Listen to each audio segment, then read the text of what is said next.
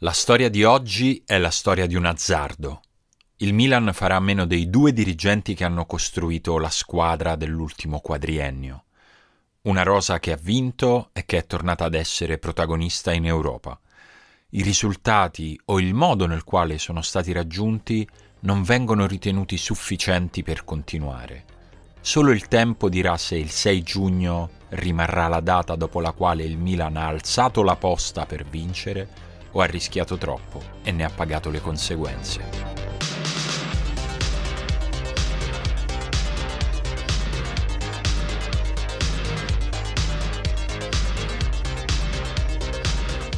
È martedì 6 giugno, io sono Simone Conte e questo è Ultimi Fuochi, il podcast quotidiano di Fenomeno, la famiglia audio di Ultimo Uomo.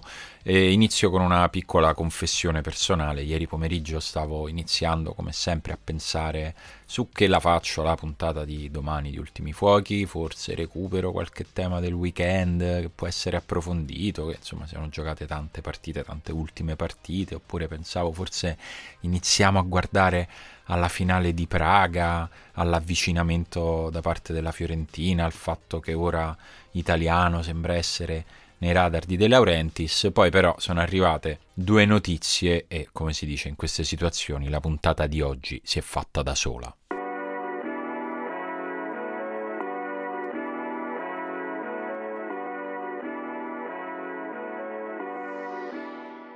Parto da quella che ha meno spazio sui giornali, sui quotidiani di oggi, ma che ritengo comunque importante significativa, quantomeno perché riguarda due tifoserie ehm, era attesa la decisione della sede designata per ospitare lo spareggio Salvezza tra Spezia e Verona e per logica prima di tutto geografica eh, sembrava forte la candidatura di diversi stadi dell'Emilia Romagna con Reggio Emilia in pole position e invece alla fine la scelta è ricaduta su Udine, una scelta che ha reso molto scontenti i tifosi che dalla Spezia dovranno coprire più o meno il doppio della distanza dei rivali veronesi, una scelta che ha fatto esprimere preoccupazione ai sindacati di polizia che sottolineano come una parte del tragitto autostradale sarà in comune per entrambe le tifoserie e quindi sarà complessa la gestione dell'ordine pubblico nelle aree di sosta e ci sono diversi precedenti in questo senso. Una scelta che si aggiunge alla lista di fatti ed eventi poco comprensibili dal grande pubblico nella gestione del calcio italiano di questa stagione. Il sindaco di La Spezia ha chiesto alla Lega di rivedere la propria decisione, ma allo stato attuale non sembrano esserci molti margini per un ripensamento.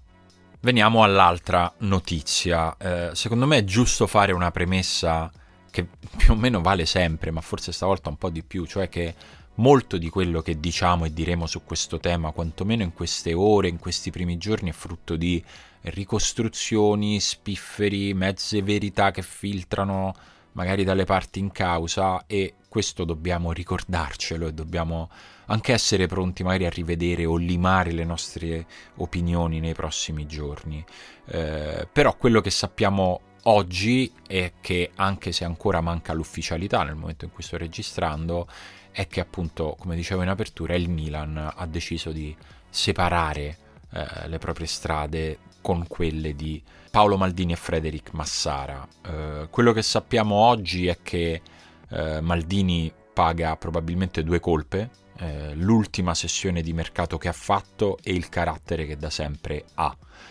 partiamo dalla seconda. Maldini è stato un campione straordinario anche perché ha avuto un carisma straordinario, proprio nel senso di fuori dall'ordinario. Gli è stato riconosciuto dai compagni, dagli avversari, lo ha reso una persona che difficilmente deroga ai propri principi e difficilmente devia dalla direzione che lui ritiene essere quella giusta. È il motivo per il quale la sua partita di addio al calcio fu funestata da striscioni di contestazione o dai fischi di una parte dello stadio rossonero, è il motivo per il quale per lui non c'è mai stato posto un posto da dirigente importante nel Milan di Berlusconi e di Galliani. Maldini è convinto di avere una profonda conoscenza del calcio, dei calciatori, dei fattori che influenzano i risultati e in virtù di questa convinzione è disposto ad una percentuale di compromesso probabilmente inferiore al dirigente medio di una squadra di calcio. Eh, potrebbe anche essere un motivo valido per un proprietario per mettere in discussione la posizione di un direttore, però a mio avviso ci sono due però belli grossi. E il primo è che Maldini nella sua esperienza da dirigente ha dimostrato con i fatti di avere abbastanza ragione a pensarsi convinto di conoscere bene il calcio. Il secondo è che Maldini non è un dirigente del Milan, è contemporaneamente una presenza pesante nel passato, nel presente e nel futuro del Milan. Eh, nel passato in quanto leggenda in campo, nel presente in quanto artefice del Milan che è tornato a vincere lo scudetto, che è tornato a qualificarsi in Champions, che è arrivato a giocarsi una semifinale di Champions e nel futuro perché tra le molte eredità che il suo lavoro lascerà a Milano c'è l'aver chiuso dopo mesi di lavoro affatto facile il rinnovo di Raffaele Leao. Poi c'è tutto l'intangibile, il rispetto, le relazioni con il mondo e con lo spogliatoio, eh, perché di figure come Maldini se ne contano poche, pochissime, sono molto rari i casi di campioni del suo status, quindi di leggenda assoluta del calcio, di uno dei più forti di sempre nel proprio ruolo, in grado poi di incidere come dirigenti con ruoli operativi. Però non è solo questo, la scelta sarebbe controversa e poco compresa dai tifosi anche se Maldini non fosse Maldini, tant'è vero che oggi c'è molto stupore anche per l'allontanamento di Frederic Massara, che non è un glorioso ex del Milan, è solo un dirigente, ma è un dirigente capace, serio, che parla poco, che fa molto, che soprattutto lascia ricchezza tecnica che poi è facile trasformare o in risultati o in ricchezza finanziaria. Eh, Massara è quello che con Maldini divide meriti e colpe di questa gestione eh, le colpe. Ai due viene contestato, come dicevamo, soprattutto l'ultimo mercato con i nomi di Orighi, Adli, Vranks, che sono un po' il contorno alla portata principale del rimpianto rossonero, cioè Charles De Chetelare. Sono acquisti che tra cartellini e ingaggi hanno avuto un impatto sul bilancio del Milan e che hanno dato un apporto quasi inesistente in questa stagione però in questa valutazione non viene quasi mai considerato appunto l'apporto o il mancato apporto dell'allenatore nell'integrazione dei giocatori all'interno del suo sistema tecnico, ma soprattutto se anche Pioli non avesse alcuna responsabilità, la domanda che ci si fa oggi è può bastare una finestra di mercato sbagliata per arrivare a questa decisione? Esistono DS che non hanno mai sbagliato acquisti? La risposta è facile ed è no anche i migliori ne hanno sbagliati, a volte ne hanno sbagliati anche tanti.